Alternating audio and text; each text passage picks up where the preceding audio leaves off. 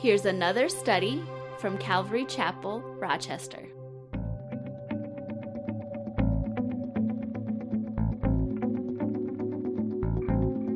So, Genesis chapter 10, and we're going to go a little bit into chapter 11, uh, all the way to verse 9. Chapter 10 is known as the Table of Nations. Now, when we get to chapter 11, uh, you'll notice that it's, uh, well, maybe you won't notice, but I'm just going to let you know it's not sequential.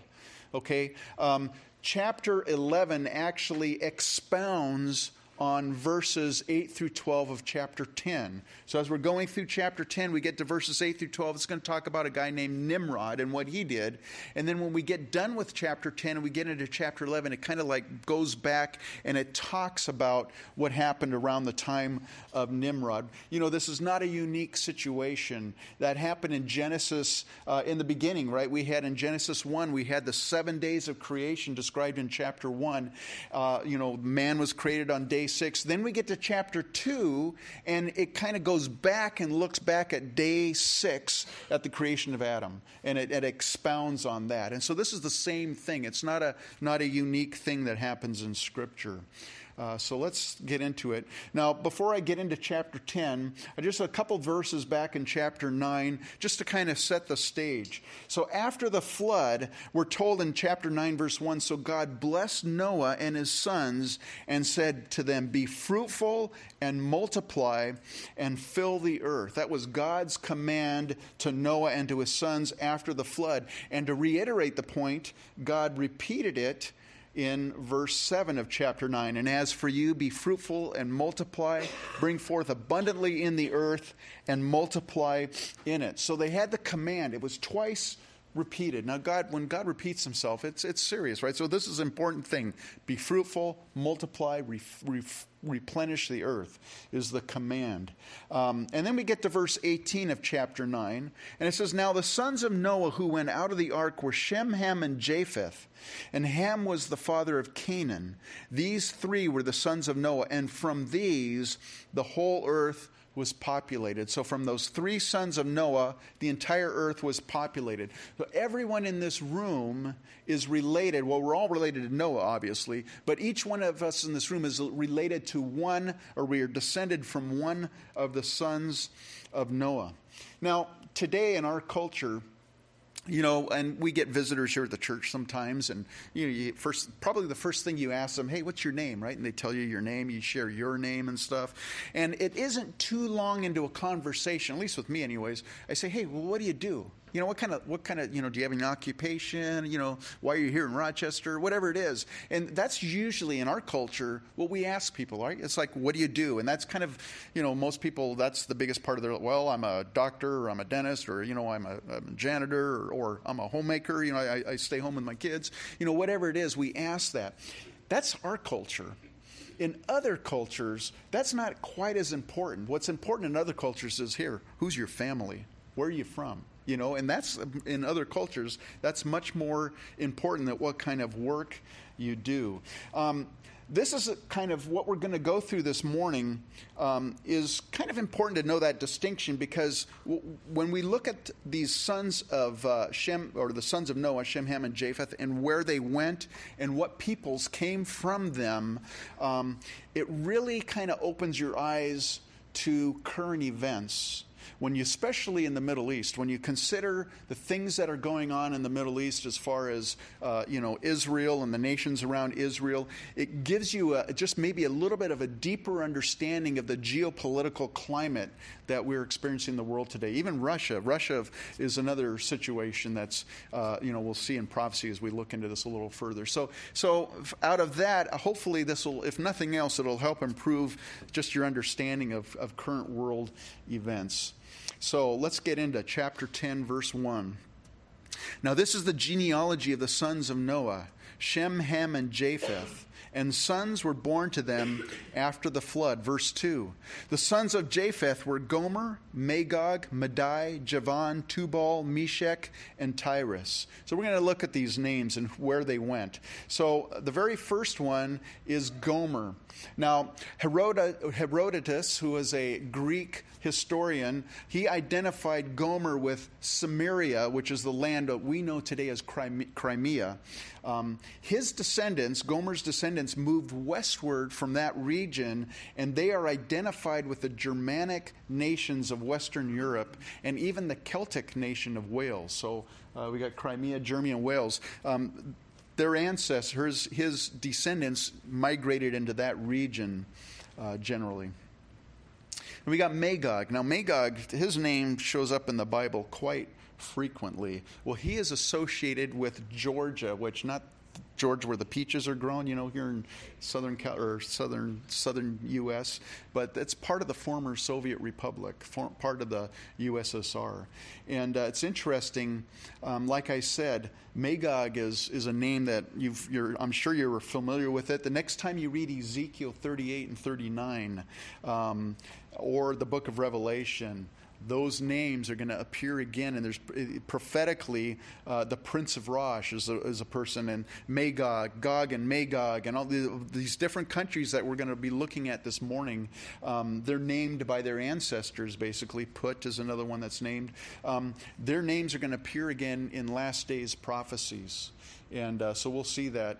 Uh, we won't get into that too much this morning, uh, but just to let you know, uh, you know, and as I go through this, and I, you know, you go, well, where did you get that information? If you have a good Bible dictionary, a lot of this is just in a Bible dictionary. You, you can dig it up, uh, um, and uh, it's it's not too hard to, to get into there. Now, some of the names there's a little bit of discrepancies between between dictionaries, and I'm not that smart, so I just went with one that made the most sense to me. So, um, but we'll go from there. So Magog. Madai was another son, and uh, he is the father of the Medes. You recall the Medo Persian Empire. So he's the father of the Medes. Javan, um, it's also known as uh, his people, the, his descendants are also known as Ionia, the land, and that's Greece. So Ionia is associated with Greece. Tubal, you know, it's interesting when you look at some of these names linguistically, you can kind of kind of see a correlation. But Tubal is associated with Tobolsk. Tobolsk is the historic capital of Siberia. And then Meshech uh, was also known as Muscovy, uh, which we would know today as Moscow. So when you see these names in prophecy, you kind of go, oh, this is look, talking about Russia. Um, Tiras another son. The Thracians and the Etruscans um, are descended from Tiras. Thrace was an area of southern, southeast Europe. Uh, it's now split between the land of Bulgaria, which we know is Bulgaria today, Greece, and Turkey. So in that region up there, the Etruscans uh, they settled in what's known as Tuscany, which is basically central Italy. I think it's central Italy. I'm looking at you guys because you've been there, right? yeah, okay. All right, verse 3. The sons of Gomer were Ashkenaz, Riphath, and Togarma. Uh, and then, so let's look at these. Ashkenaz. Now, you may have heard of Ashkenazi Jews before. That's where this comes from. Uh, Ashkenaz, his descendants settled in a region of Armenia known as Sacasene. You get the names kind of sounds kind of similar. Uh, Scandinavia, and also Saxony, which is that area in Germany or part of Germany. Um, now, following the destruction of Jerusalem in 70 AD, the Jews, you know, they were dispersed from Jerusalem, and uh, quite a few of them settled in Europe. Uh, in Germany in particular, but all throughout Europe. And uh, they became known as the Ashkenazi Jews because they were settled into that region. Um, and uh, so there's like two groups of Jewish people in Israel, uh, and sometimes they kind of look you know they they don't necessarily there's like racial tension if you can call it racial I don't know but there's tension between the two groups. There's the Ashkenazi Jews and the Sephardic Jews and the Sephardic Jews are the ones that they basically re, they settled around the region of the Mediterranean um, they typically not not exclusively but they typically have more olive complexion, darker complexion. The Ashkenazi Jews, they look European. And uh, the Ashkenazi Jews have traditionally in Israel been the ruling class. So there's a little bit of tension there in Israel. People are people, right? That kind of happens wherever you go. Rephath. Uh, his uh, Josephus associates Rephath with the Paphlagonians. You're like, oh, now it makes sense. Well, who are the Paphlagonians? Uh, they settled in the region as part of modern Turkey. What's interesting is I've done this study. A lot of a lot of areas is part of Turkey. So a lot of uh, uh, Noah's ancestors that seemed like they first settled in Turkey and then they went out from there. Um, The names Carpathia and Europe are possibly also derived from the name Retha. Found that kind of interesting. Togarma, probably, I say probably because there's a little division on that, probably the ancestors of the Armenians. And the Jewish Targums say that Germany was derived from Togarma. And uh, the name also may have connection with Turkey and Turkestan. So, uh, all right, verse 4. The sons of Javan were Elisha, Tarshish, Kittim, and Dodanim. We'll look at those. Well, Elisha, uh, the name uh, it can be translated or it can be referred to as Hellas, which is another name for Greece. And uh, you'll remember in the New Testament, as, you as we're reading through it, uh, the Jews from Greece were, were known as the Hellenists. that's where it comes from. The Iliad also mentions uh, the, them as Iletians, so there's a kind of a similarity there. Tarshish. Now, Tarshish may sound familiar to you if you remember a certain prophet that was sent to go to Nineveh to preach to the Assyrians, right, to repentance. And uh, he didn't want to go to Nineveh. He went as far as he could away from Nineveh Nineveh in the opposite direction. He basically got on a ship bound for Tarshish. So that might sound familiar to you. Well, the people of Tarshish were recognized as a seafaring people. Um, at some point in history, they later became associated with the Phoenicians, uh, which were also a very prominent seafaring people. The only problem is the, the Phoenicians were Canaanites. So somehow they got associated with them, probably maybe because they were just seafaring groups of people. Um, but Tarshish is associated with the cities of Carthage, which is or Carthage, which is North Africa, and Tartessos, which is Spain. Moving on from there, Kittim. Kittim is another name for Cyprus. Dodanim is associated with the Dardanelles in northwestern Turkey and Rhodes in Greece. And you know, it's funny, as I was studying these, I'm reading these going Dardanelles. I'm like, I have no clue where that is. So I spent a lot of time Googling where's the Dardanelles and where's Rhodes and stuff. And I got educated. It's, it's kind of an interesting thing. I feel smart today. Verse 5. From these, the coastland peoples of the Gentiles were separated into their lands, everyone according to his language, according to their families, into their nations. Um, so as you read this, it's like it's past tense, right? It says all the peoples were separated in their lands according to their language, according to their families. This verse, verse 5, indicates that this was recorded after the events that we're going to study there in chapter 11, verses 1 through 9, after the events surrounding the Tower of Babel. So this ends as much of the genealogy of Japheth that we know about. Uh, at least is what the Holy Spirit intended for us to know. Now, as we get to the end of chapter 10, you're going to notice that some of the genealogies go deeper on some of the family lines than they do on others and you'll go, well, why is that? And I, and and uh, it was interesting. I was looking at the commentators, and some of them had some really just kind of simple. Um, one of the commentators, uh, in fact, I, I, guess many of them believe that Shem is the one that recorded this genealogy, um, and they were saying, well, Shem lived near these people, and that's why he named them. And yeah, that might be true, but obviously the Holy Spirit intended for certain names to be mentioned here, and uh, we're going to take a look at why that's possibly the case here when we look at some other scripture a little bit later. So the so the uh, that's the descendants of Japheth, and you remember the blessing Japheth that you know they would just they would be expanded, and and uh, we have seen that you've seen all these nations that have uh, descended from Japheth. Um, you know the interesting thing is those people, the ones especially the ones that settle into Europe and stuff, by the Middle Eastern countries and nations, those Europeans, those very first Europeans, were considered barbarians. They were uncouth. They were pagan, uh, pagan worshippers, and they were just like like Conan the Barbarian type of a thing, you know. Um, and uh, it wasn't until Europe dwelled in the tents of Shem. What do you mean by that? Well, it wasn't until they submitted to the God of Shem that they were blessed, and Europe just exploded with uh, the blessings. The, that blessing that Noah pronounced over his son came to full fruition after they accepted the God of Shem as they started uh, acknowledging um, the Lord God. Um, so, like I said, the nation A lot of the a lot of these guys seem to have settled around Turkey. Turkey seems to have been, been like a major hub for a lot of these nations, and from there they kind of descended and spread out into different different regions. Verse six. Now we get to the sons of Ham. Ham, excuse me. The sons of Ham were Cush, Mizraim, Put, and Canaan. So Cush is associated with Ethiopia. Mizraim is associated with Egypt. Now, what's interesting about that is, you know, you think of these nations that are all surrounding Israel, and uh, they are predominantly Muslim nations. Egypt is predominantly a Muslim nation, but they're descended from Ham. They're not Arab. So it's an interesting thing when you look at somehow how they, these nations relate with one another. Put or foot I guess maybe it's Foot, um, is according to Josephus, Foot is Libya. Uh, let's move on here. Canaan. Now, I don't think I need to go into too much detail.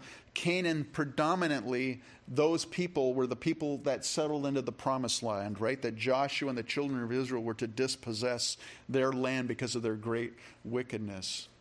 Verse 7 The sons of Cush were Seba, Havilah, Sabta, Raamah, and Sabteka, and the sons of Raamah were Sheba and Dedan. Now, Seba eventually migrated into what's known as now as the Sudan.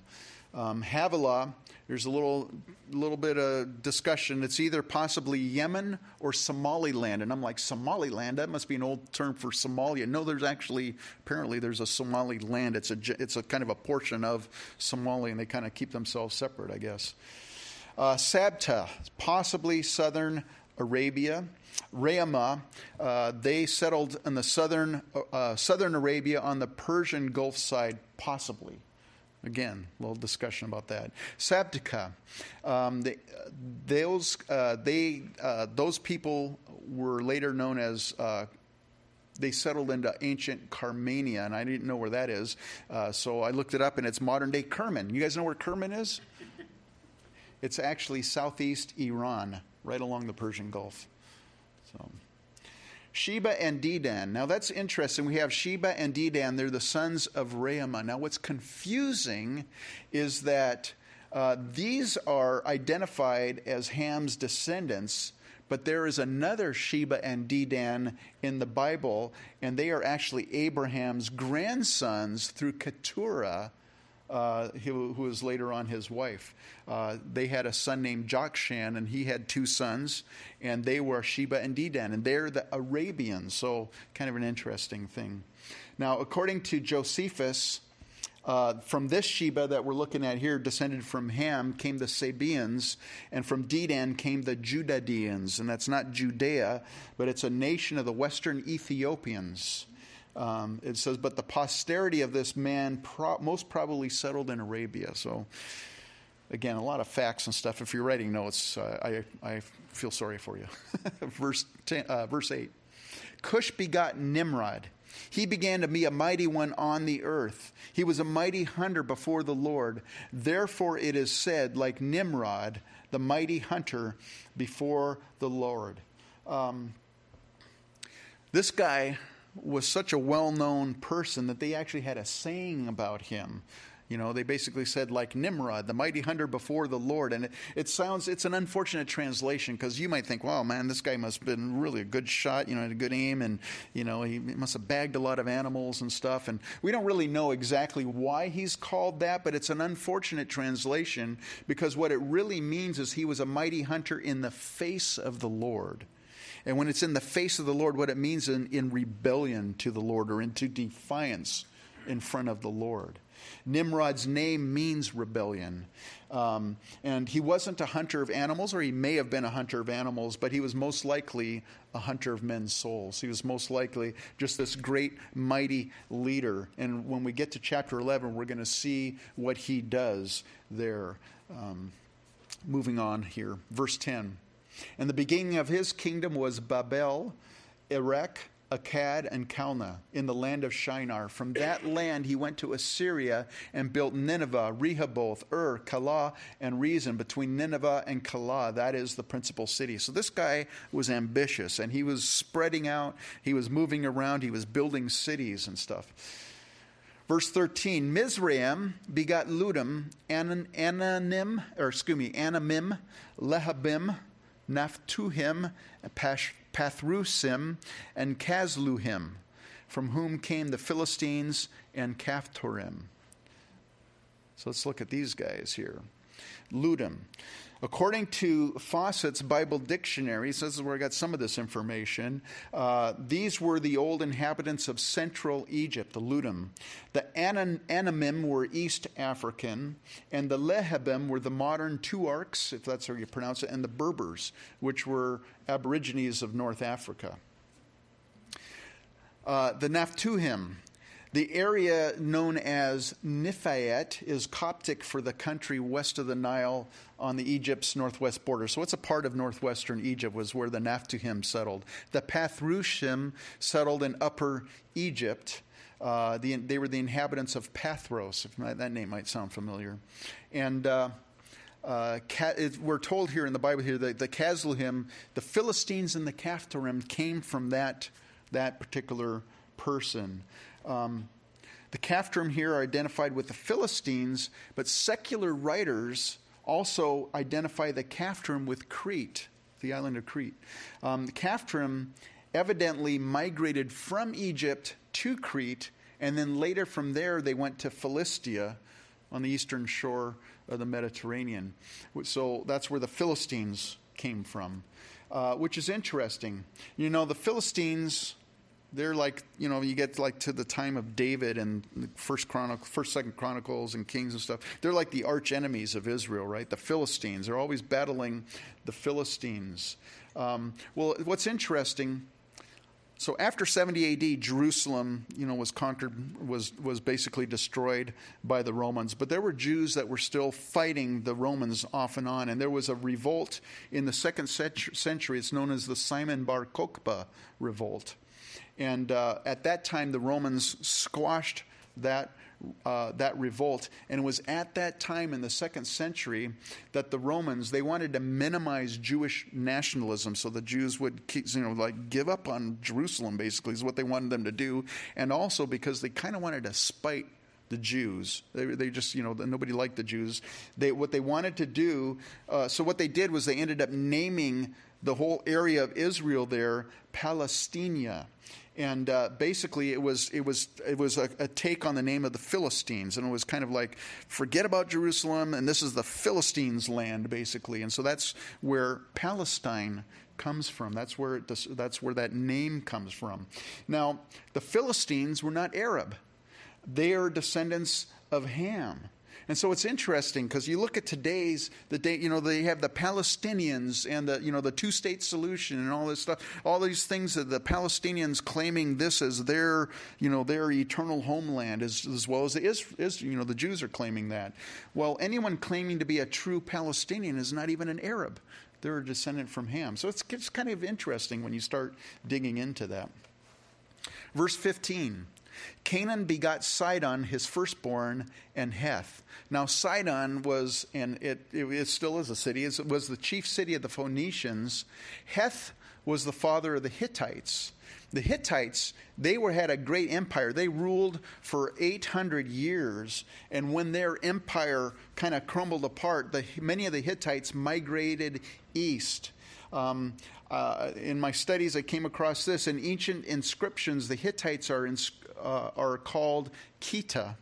And uh, in Babylonian cuneiforms, the name is identified as Kete, and it says here, which may possibly have been modified to Cathay, which is a synonym for China. Kind of interesting. Verse 16 The Jebusite, the Amorite, and the Girgashite, the Hivite, the Arkite, and the Sinite, the Arvadite, and the Zemarite. They got real unique with their names, right? Uh, and the Hamathite. Afterward, the families of the Canaanites were dispersed. So here now we have the, the names of these tribes that dwelled in Canaan, and some of these you might you might be familiar with the Jebusites. Uh, they they their city was Jebus. Jebus, you might say like, okay, big deal. That is the ancient name of Jerusalem before it became Jerusalem. Was this, it was Jebus. So that's where the Jebusites were. The Sinite. Now that's an interesting thing. Of course, you think of Mount Sinai and, and the wilderness of sin which is where these actually, that's that area. But um, it may also be connected to the term Sinai, which is an old term for China, again. And, you know, when I was growing up, I remember reading about Sino Soviet relations. You know, it was the relations between China and Russia. And so it's, it's China is basically what it sounds, it's quite possibly be, they could quite possibly be descended from Ham through this Sinite here. Interesting. Verse 19 And the border of the Canaanites was from Sidon as, as you go toward Gerar as far as Gaza. Then as you go toward Sodom, Gomorrah, Admah, and Zebulun as far as Lasha or Lasha. These were the sons of Ham according to their families, according to their languages, in their lands, and in their nations. Verse 21. And children were born also to Shem. So now we get into the descendants of Shem, the father of all the children of Eber, the brother of Japheth the elder. Now it's interesting they mention Eber specifically, and the reason was reason why is because as we go through genealogies and as we get further into chapter 11, the descendants of Eber are the ones that are going to become the main focus in the Bible. Why? Because Eber is the name Eber actually became the Hebrews. He's the father of the Hebrews. Verse 22 The sons of Shem were Elam, Ashur, Arphaxad, Lud, and Aram.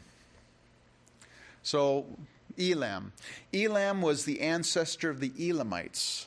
The Elamites, later on in history, they merged with the Medes, which were the descendants of Madai, and they formed the Persian or the Medo Persian Empire. That ancient land is what we now know as Iran.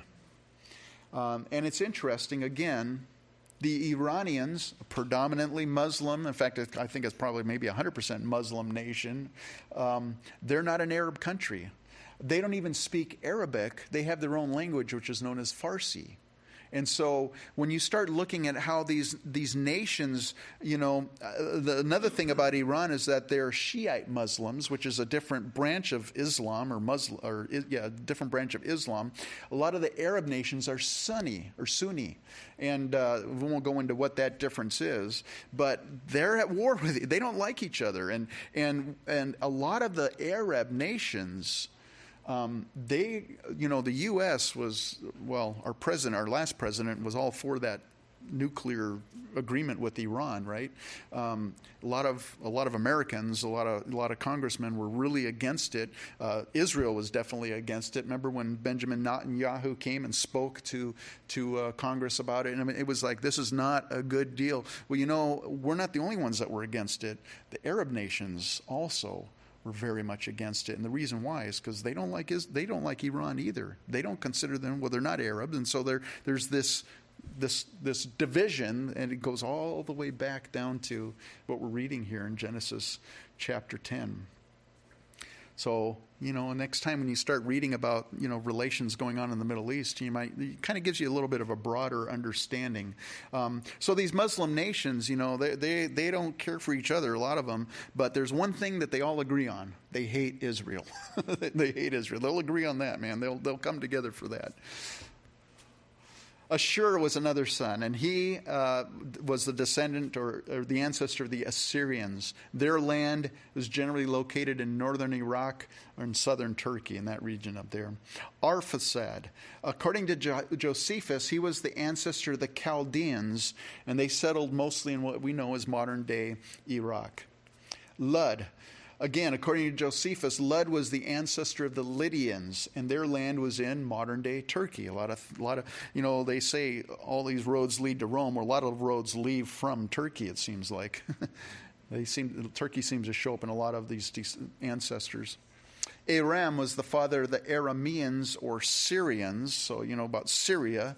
Um, it's interesting. Aramaic was one of the languages that was spoken in Christ's time. In fact, it was a, it was a pretty prominent language in that day and age. Verse 23 The sons of Aram were Uz, Hul, Gether, and Mash. Now we don't know much about these sons. You, you, you, look up on them, and you don't you don't get too much. Other than we do know that Job was from the land of Uz. Verse 24 Arphaxad begot Selah, Selah begot Eber. To Eber were born two sons. The name of one was Peleg, for in his days the earth was divided, and his brother's name was Joktan.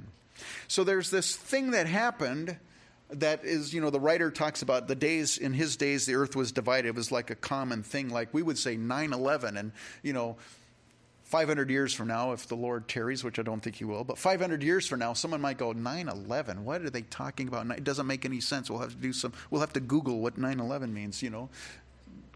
But in our day and age, if I say 9 11, everybody knows what I'm talking about, right? Well, in that age, in that day, evidently everybody knew about the dividing of the earth. What is that referring to? Well, Peleg was named in, in honor of this, or because of that. It was, it was such a big deal. He was named um, in, in, in honor or commemorating that event.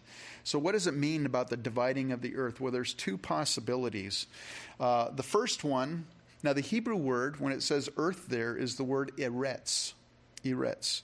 That word, almost, almost without exception, there's a few exceptions, but almost without exception, that refers to the physical land, the physical earth.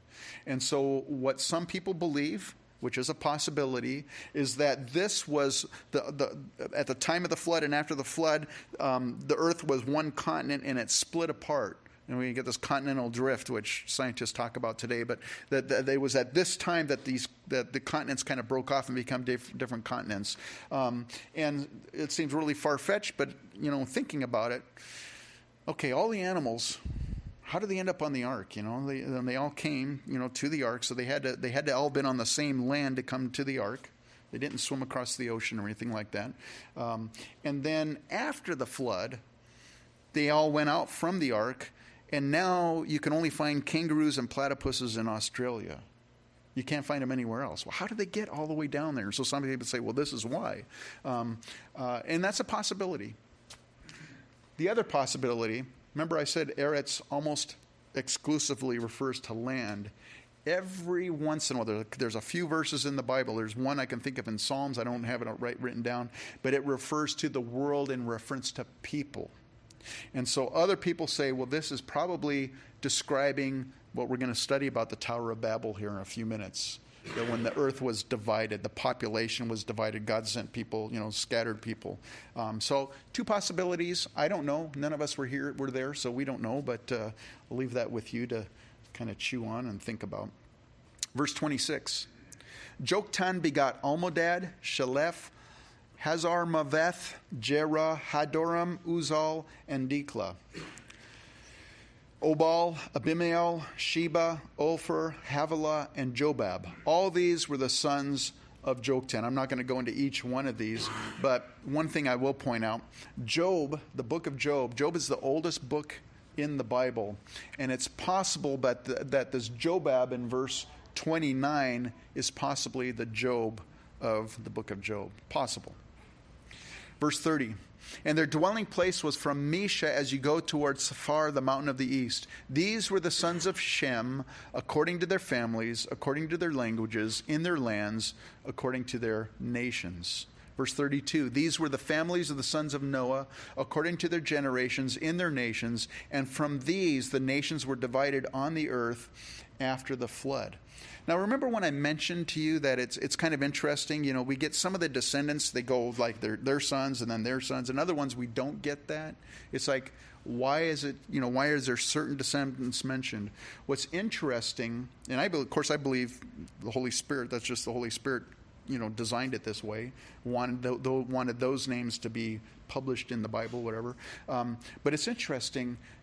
It's seventy names, seventy people and 70 is a name is a number that kind of pops up in the Bible once in a while, right? Is there any significance to the number 70?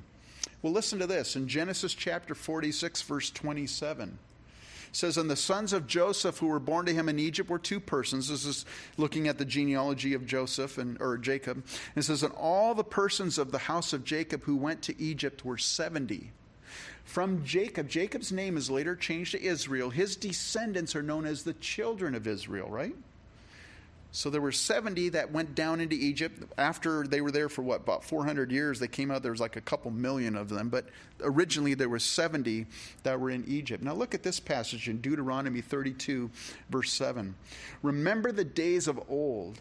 Consider the years of many generations. Ask your father, and he will show you, your elders, and they will tell you. Verse 8 When the Most High divided their inheritance to the nations, when he separated the sons of Adam, he set the boundaries of the peoples according to the number of the children of Israel. Isn't that interesting? Could be why, possibly. Well, let's move on here. Chapter 11, verse 1. Now, the whole earth had one language and one speech. We don't know what that language was, but many people think it was Hebrew because of the name. Everything here is written in Hebrew, uh, the Hebrew origins of the names and everything. So it quite possibly could have been Hebrew even before the Hebrews existed. You know, they, they had that same language basically. Verse 2 And it came to pass as they journeyed from the east that they found a plain in the land of Shinar, and they dwelt there. Now, going back to chapter 10, verse 10, you don't need to turn there, but this was the area of Babylon that was founded by Nimrod. Verse 3 Then they said to one another, Come, let us make bricks and bake them thoroughly. They had brick for stone and they had asphalt for mortar. Now, when I was a kid, you know, I grew up in California, and in fourth grade, um, you, you, get a lot of California history. Fourth grade is California history. I don't know what it is here in Minnesota, but fourth grade is California history. One of the things we did is we went to like the missions. There's all these missions along the, you know, the, that was a field trip that everybody looked forward to. When you get to fourth grade, you get to go to one of the missions. Um, I went to San Juan Bautista, Mission San Juan Bautista. But anyways, what's really cool about that, all right? Uh, there's also, uh, there was also in where I grew up in, uh, Alma, there's a city known or town known as Old Almaden. You're probably familiar with that. And they had had an Indian museum there. I can't Native American. I'm sorry, a Native American um, museum there. And what was kind of cool about that was that they had this old adobe hut. And the adobe, as you learn in California, in, in California history, the, the, the, the, Native Americans, I kind of keep saying it right, the Native Americans, they used mud and straw, or grass basically, and made bricks out of them, adobe bricks and they built their homes out of that stuff. Of course, you know, well, you know, won't go into that, but anyways, Adobe, I mean, it's mud and straw, so it's not going to last very well. These guys, how many thousands of years earlier, they had kiln fired bricks. You know, we think that we're so technologically advanced, and back then they were so primitive. No, no, no, no.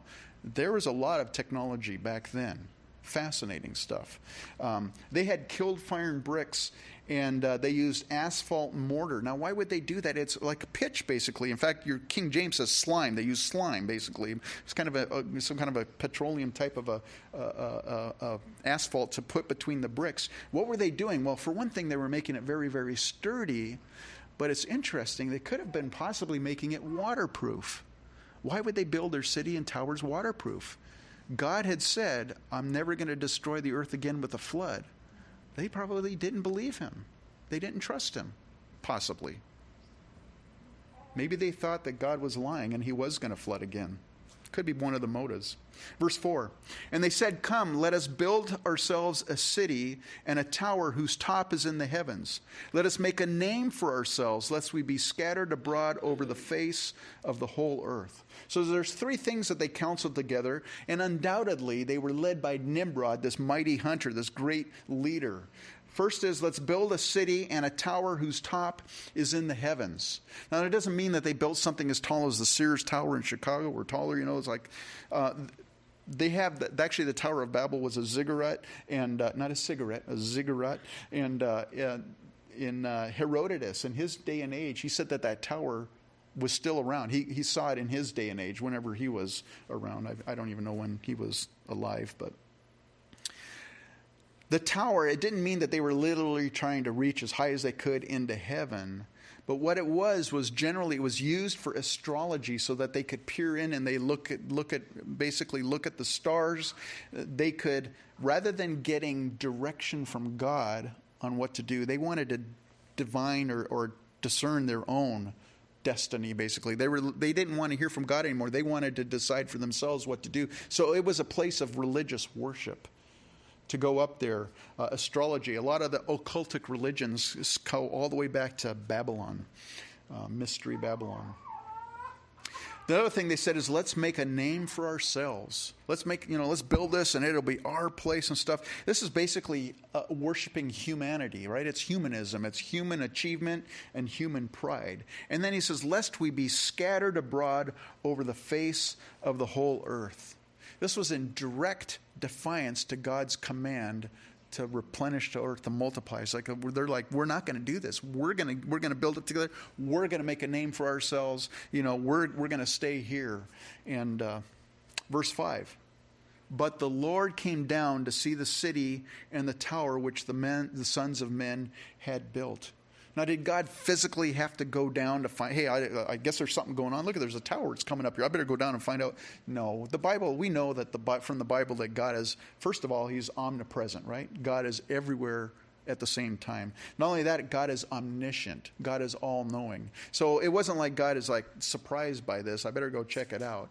This may be speaking uh, of a pre incarnate appearance of Jesus before he was incarnated as a man, before he became a man, that Jesus himself physically came down, or Christ came down, um, which, again, eh, that's not a strange phenomenon because that's going to occur later on with Abraham and Sarah. The Lord Jesus is going to come down physically and personally to meet with them. Verse 6 And the Lord said, Indeed, the people are one, and they all have one language, and this is what they begin to do. Now, nothing that they propose to do will be withheld from them. Remember in our study back in Genesis chapter 8, verse 21, the Lord said, The imagination of man's heart is evil from his youth. Uh, man is just they're prone to sin and their imag- just their thoughts their imaginations their motives everything is sinful basically the potential for evil when man is united in rebellion against God is just unimaginable. Well, it's not totally unimaginable because when we get to the book of Revelation, we start reading about what things are going to happen. We get a good clue of what happens when man comes together in re- not together in a good way, but in rebellion against God. Um, you know, when you think about it, it's like we've come full circle. I, have shared before that we're, I believe we're living in the days of Noah. You can go and you can look at the look at what the culture and, and the things were like in the days of Noah, and you can say, yeah, definitely. We, I think we're living in the same day and age. Um, but if you think about it, we today have one language again. We do. It's it's a binary, right? Ones and zeros, digital communications. Doesn't matter what language you speak, you can, we can communicate to each other digitally. We can, we can bypass language altogether. So we're kind of like coming full circle back to that time when, when mankind has one language, one mode of communication. And think about the, the technological, technology, technological advances that have happened through digital stuff. I mean, I mean, I remember even calculating. You guys remember when you first got a calculator? It cost like fifty bucks, and it was about the size of a, you know, it was a big, big thing. Like, oh, I got a, I got a calculator. You know, it was so cool. You could do like six numbers. You know, um, look at where we've come with digital electronics. It's amazing where we've come, and you know there are things that like you know the Star Trek, you know the tr- the tricorder, you know thing that the, the guy used to always go around and stuff, or they try to figure out what's going. on. You know anything that you can imagine, and a lot of these guys that came up with science fiction movies and books and stuff, they they said, "Wow, this would be really wild. Let's write it down." You know, nothing is impossible now. It's like we're seeing some of these things that at one time was just a dream of people, and now it's become a reality. And we're seeing that more and more. Remember the Dick Tracy watch? Now we have the iWatch, right? Or whatever they, the Swatch, whatever they call that thing. I don't know. I don't have one, obviously. So um, sooner or later, whatever you can imagine, sooner or later it will develop, be developed or invented and developed. But have you noticed, with all of our technological advances, have we become a more righteous people? Has man become more godly or more righteous?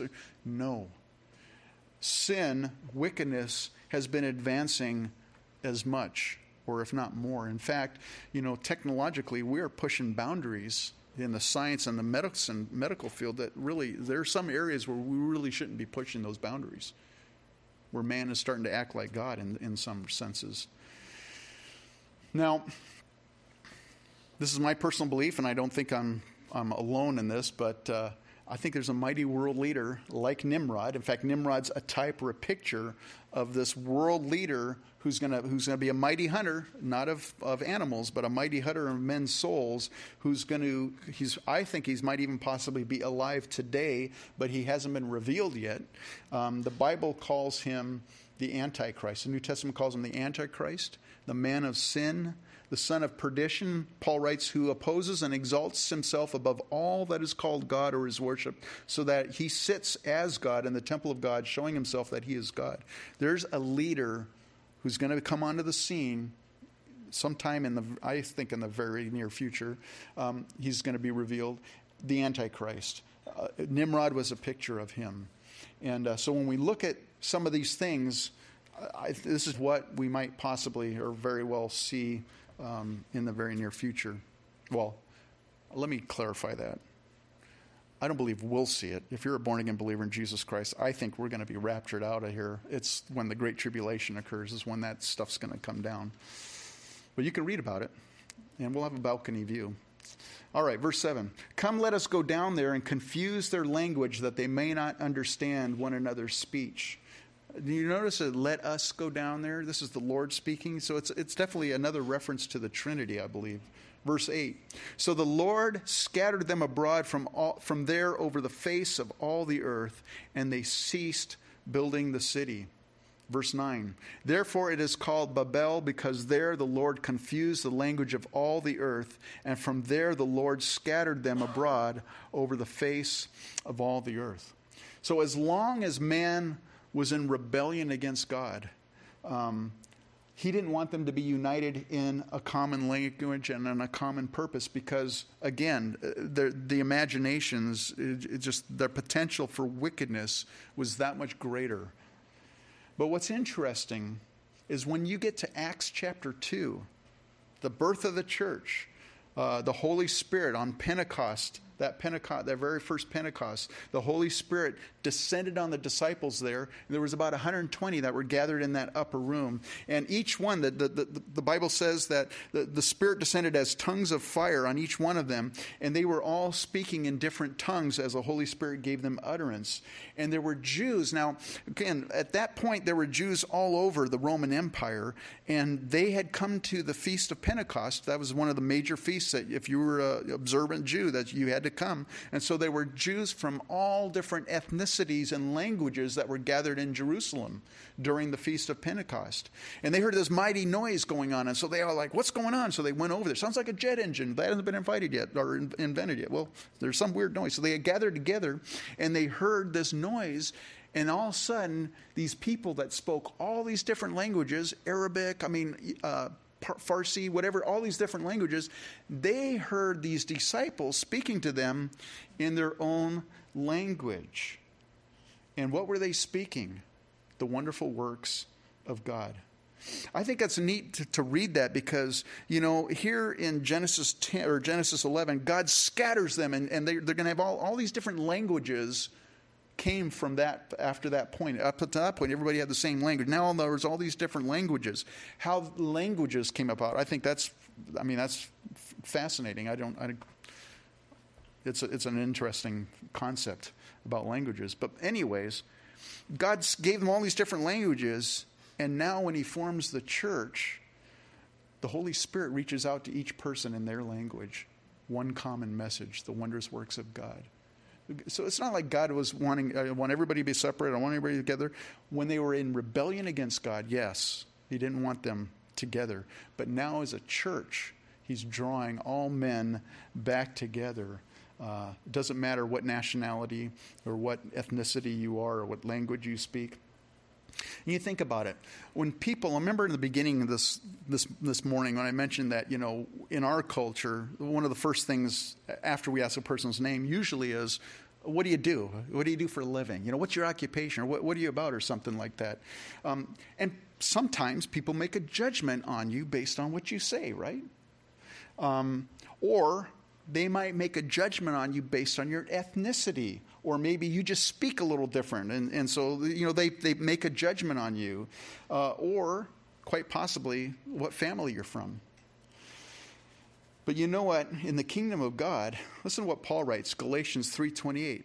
There is neither Jew nor Greek, there is neither slave nor free, there is neither male nor female, for you are all one in Christ Jesus. I want to leave you with one more thought here. Revelation 7 9. John is seeing the scene in heaven. And he says, After these things I looked, and behold, a great multitude which no one could number, of all nations, tribes, peoples, and tongues, standing before the throne and before the Lamb, clothed with white robes, with palm branches in their hands, and crying out with a loud voice, and saying, Salvation belongs to our God who sits on the throne and to the Lamb. Let me ask you something. How did John know that that's what all these different people were saying? from all these different tribes, and tongues, and nations because they were all speaking the same language. Quite possibly could have been Hebrew, but in any event, when you and I get to heaven, we're not going to have different languages. We're all going to speak the same language. So, um, so this spreading out and, and, and you know giving people you know these different languages in the different countries that was while man was in rebellion but now as a body of christ god brings us together we're one we're not to judge each other we're to be one with each other we're to love one another accept one another you know we're all one at the foot of the cross there's, there's, no, there's no high, low, there's no first rate Christian, second. We're all one at the foot of the cross. And uh, that's the way it should be. And in heaven, that's the way it will be. So. Why don't you uh, stand up and let's go to Lord in prayer. Heavenly Father, I thank you for this morning. Lord, I thank you for your word and, uh, Lord, just the understanding that we have of all these nations and, and uh, Lord, just to get maybe a better understanding of, of why things are the way they are politically and, and geographically in our, in, in our world today. But Lord, I thank you that. Uh, as believers, Lord. And we all come from different backgrounds. We all come from different, some of us are of different nationalities and uh, different experiences. And yet, Lord God, when we come to the table, when we come to you, to the cross, Lord, we're, we're all the same, Lord. We're sinners in need of a Savior. And so I thank you, Lord, that, uh, Lord, that we can be one here today. And Lord, I pray that uh, through that unity, Lord God, that you would work through us as the body of Christ that loves one another, Lord, that the world would know us by our love, and that, Lord, uh, through the unity of your Holy Spirit, we might reach this community for you, Lord God. And so we thank you for this morning and pray your blessing on your people in Jesus' name.